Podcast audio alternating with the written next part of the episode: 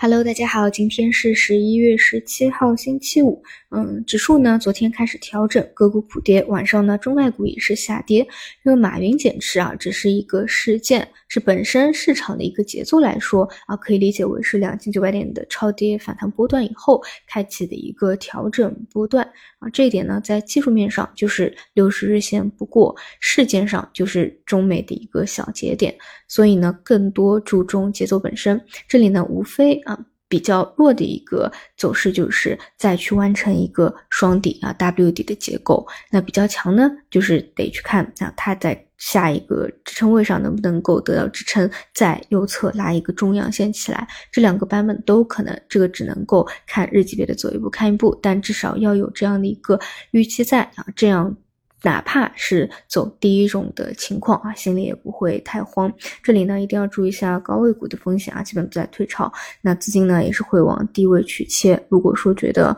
啊做的还是比较力不从心的啊，那不用着急，你可以耐心等一下这几天的回调啊。等下一个右侧拉涨起来啊！这里呢，嗯，除了昨天的抖音短视频以外啊，我这两天在看的就是这个 HBM，HBM 呢这两天很呃一些标的啊都是偏冲高回落，HBM 在 GPU 中的占比成本占比是最高的啊，但相对呢，嗯，A 股正宗的标的也不多啊，然后。它的主要逻辑就是 H 两百在芯片架构上没有调整，但是显存却翻了倍，说明呢大模型的训练也是缺存力的，算力的要求更高，对高宽度内存的要求就越高，然后位置呢相对比较好。这个如果说还想嗯延续的话啊，那尽量短期要能够反爆掉一个上影线，不然呢也是走的比较弱啊。总之呢，现在啊哪怕是。